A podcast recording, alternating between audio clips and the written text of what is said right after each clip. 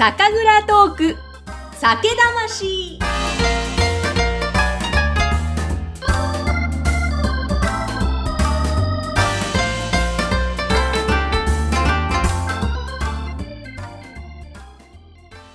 皆さんこんにちは。酒蔵トーク酒魂の山口智子です。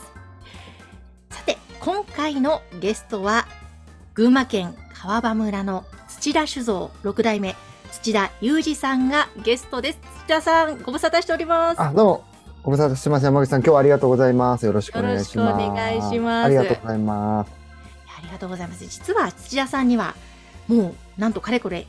約2年前ですね。2年前の10月にご出演いただいたんですよ。はい。ありがとうございます。その説は。いやありがとうございました。もうその時、カメラマンの桃代さんと一緒にお邪魔して、はい。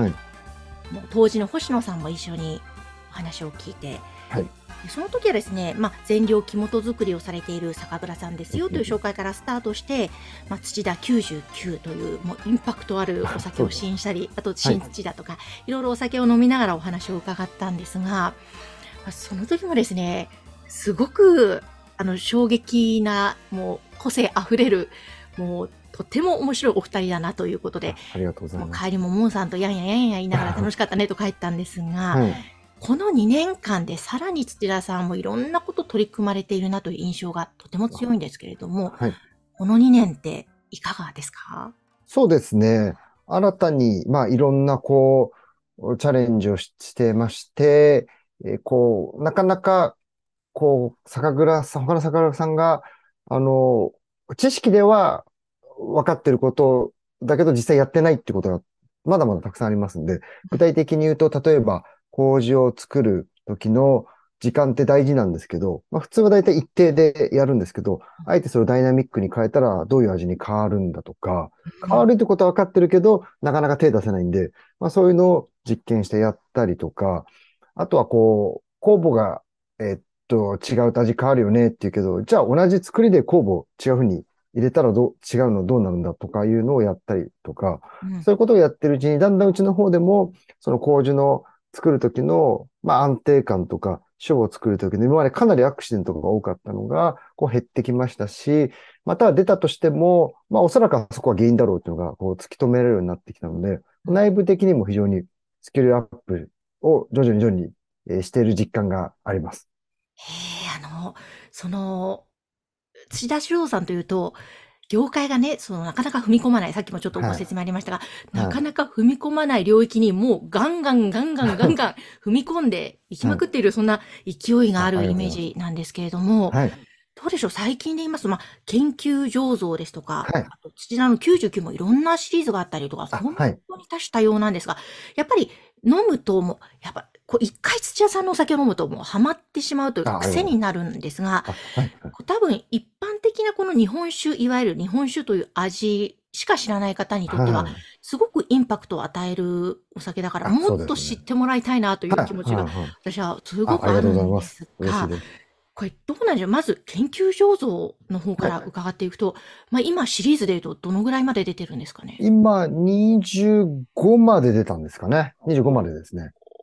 これもそれぞれ、まあ業界の常識を飛び越えたような作りはい。に挑戦してるわけですよあね。そうですね。ちょうど2年前、山口さんがいらっしゃった時に、の、あれが10月か11月ぐらいでしたっけ、はいうんえっとね、9月に、その年の9月に1から10のその、酒米シリーズを出したんですね。ええで、それでこう、酒米って味が違うって言うけど、まあ、じその本当かなっていうのを自分で確かめたくて、うんまあ最初がそれが皮切りに、まあそれでこう自分たちであんまり違いがこう、ユーザーさんも如実にこう、うわ、違うねっていう方がそんなに多くいらっしゃらなかったんで、まあそれでうちとしては、まあ酒米使わなくていいかっていうのを踏ん切りがつけたりとか、あとは、こう、業界的にはアミノ酸っていうのを出したらいけないって言われてるんですけど、じゃあ、それは本当かっていうので、えっと、研究所15なんていうのは先ほど山口さんが、あの、美味しいですって言っていただいたんですけど、うん。まさに業界では常識外れのもう4倍ぐらいのアミノ酸を出してまして、は今まで、えっと、タブーとされてきたんだけど、それは本当かっていうのを実証実験してまして、例えばあとお米では、まあタイ米系、もう酒米とか、ジャポニカ米で作るのが当たり前なんですけど、えっと、タイ米系で作って、本当にこれが好評で、ええでってことは今までお米はこれじゃなきゃダメだっていうのは何だったんだってところに踏み込んだりしてまして、まああそういうことをやって、えーっと、何をやってるかと日本酒の可能性ですよね。あ、この手があったか。とすることで、こう、他の酒蔵さんとか、消費者飲んでる方に、えっと、もっともっと可能性を広げていく活動をして、日本酒がもっと多様性で豊かになるといいなということを狙って研究所でやっております。いや、もう本当に今おっしゃったように、まさに多様性、可能性、はい。日本酒ってこんな味があるんだとか、うん。え、こんな可能性があるんだと、こんなおつまみと合うんだとか、はいはい、そうです。本当に土田さんのお酒でいろんなことが私もあありがとう広ございます。がっていったなという感じがあって、そのね、研究上手をたくさん全部まあ紹介したいんですが、その中の1個ピはい。ックアップすると、まあ私がちょっと飲ませていただいたのが、研究上手の最近は15をいただいたんですが、まあ別名アミノ酸爆弾って書いてあって、気になって手に取って飲んだら、もう美味しくて、こう、なんていうんですかね、もうパンチがまず効いてまして、まあ、うまっというパンチとインパクトなんですが、かといって、その後に、こうなんだろうな、うんうんうんそんな変なものが残らないというか、割とうんスッと飲めて、しかもお料理と合わせて、どんどん、割とスッス飲めるっていう。そうですよね。うん。これ、その、さっき言ってた、あまり業界では、その通常だと使わないと、アミノ酸の、はい。なんていう割合ですか？はい。これちょっともうちょっと詳しく知りたいんですがはい。あの、業界平均が確か特定名称で1.0か1.1ぐらいなんです。そのアミノ酸の数値っていうのが出るんですけど、で、先ほどの15が、まあ、4ちょっとなんで、まあ、約4倍ぐらい出してるんですね。うん。で、だけど、アミノ酸がなんで出しちゃいけないということ、いわゆる雑味と言われて、お米のタンパク質から麹の酵素の成分でアミノ酸に変わるんですけど、なので、お米のタンパク質、アミノ酸出したくないんで、普通はお米を削って、材料であるタンパク質を除去して、だからアミノ酸を低くしてるんですね、皆さん。うんそれはなぜかというと、先ほど申し上げた雑味とか、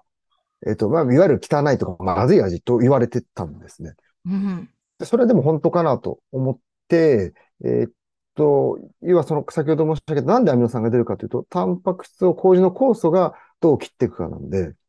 じゃあその麹を、酵素をうまく出していけば、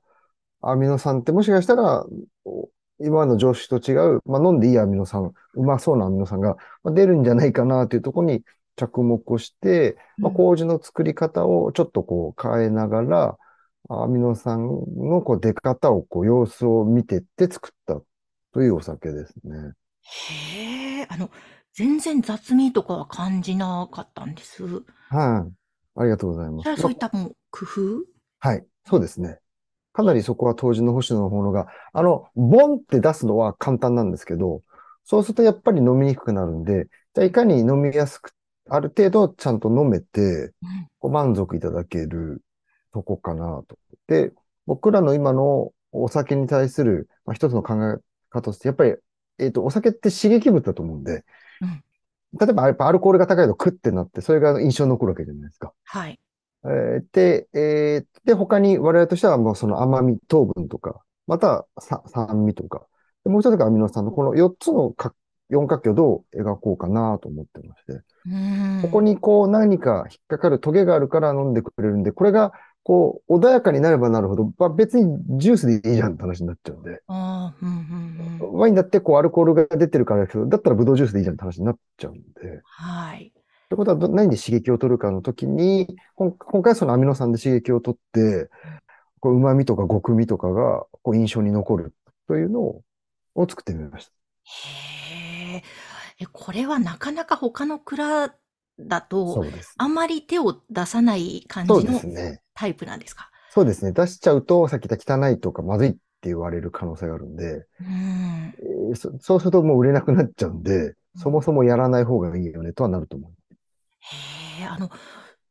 これ、あの、飲んだ後に、全部飲んだ後にですね、いろいろホームページ見て、あ、こういう飲み方もあったんだって知ったんですが、他のお酒と割って飲んでもいいみ。そうそうそうそう。はい、はい、おっしゃるとりです。あの、要は他のお酒ってアミノ酸をこう出さない作りが多いんでうん、そこでじゃあこれを入れることでアミノ酸が増えたお酒ってどういう味になるのかなって確かめたのにできるんで。そうするとまあアミノ酸あってもいいんじゃないっていうのがこう皆さんの中で、こう認識していただくといいなと思うので、割っていただくとこう幅が広がるんで。へえ、ねでもあの、土田さん、その、これって本当かなって、例えはいばお米も酒米だけなのかな、本当かなとか、はい。アミノ酸も、その、それって本当かなっていうところから始まってるんだと思うんですけど、はいなんかそういうのって、ち割とちっちゃい頃から土田さんでそういうタイプだったんですか？ね、た、多分おそらくなんですけど、振り返るとやっぱり他の人と同じことを、偏屈なんで、あの、他の人と同じことをやるのが嫌だったんだろうな、っていうこうユニークなゾーンというか、うんうん。というのが多分好きだったのかなと今思うと、ある感じなんですね。はい。それが大人になっても、まあ延長上として、まあ誰かがやってるんだったら別に俺やる必要ないじゃんっていうのが多分あるのかなとは思うんですけどね。うーん。え、でもいかがですか？本当に個性的なお酒がたくさんありますけども、はいまあ、ユーザーさん、お客様からの反応とか。そうですね。本当こう、特にこう勉強したいとか学びたいとか、えっと、日本酒のこの、今までと違うものを飲みたいっていう方については、かなりご好評いただいてるんで、とはいえ、あくまでこう、ね、酒全体の中の本当の、このコアなファンの人なので、で、うちのが、こう、なんていうんですか、えっと、初めて飲む人に適してるかというと、やっぱ、は、はてなの部分はありますんで、うん。あただ、この日本酒の、こう、そ、もっと幅を広げるという意味では、えっと、何、こう、感じ取っていただけてる方がいっぱいいらっしゃるんじゃないかなという実感は湧いてますね。でも、あえてそのそっちの方にどんどんどんどん踏み込んでいってるのはなぜなんですあか、そうですね。これ、もう原体験もあるんですけど、まあ皆さんもよく深海でも言われるんですけど、こう、あれ、隣、さっき飲んだのと同じだよねって言われることが、まあ僕が前のお酒でも、こう、ふ、ふーんとか、へーっていうんで終わっちゃう。要は、えっと、記憶にも残らないし、無難に終わっていく。あとは、まあ甘い、香りがいいフルーティーっていうこ言葉だけが会場でいっぱい聞こえるというのが、これでいいのかなと、こんなにこう、えっと、同質化してていいのかなっていうところにあって、だったらそれはだ、こう皆さんがそれぞれで作れちゃうんで、うん。だったらこう、あ、こういう、あ僕ああいうよって言うんですか、あーとか、うん。うふとか、おうん。ーとか言われるようなものを作んないとまずいかなと思って。あで、ここって誰もやってないよな、みたいな。例えば、えっ、と、お米を削らないっていうのは、まあ最近よく出てきてますけど、うちがこうやり出した時は、こう、お米削ってなくて、こう、すごい味わいがあるって結構少なかったんですよね。ーそういうことをやってみようとか、先ほど言ったアミノ酸とか、っていうのをこう試していって、こう、か日本酒の可能性を、まあ、広げていきたいなと思ってます。い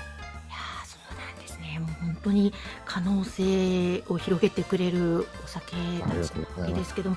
ちょっとぜひまたあのいろいろ例えば木のね樽をはい利用したりということもあるそうなので、ちょっはいと次回そのお話なども伺わせてください。はい、承知しました。はい、じゃあまずは第1回目ありがとうございました。はい、ありがとうございました。またよろしくお願いします。お願いします。そしてどうぞ皆様今夜も幸せな晩酌を。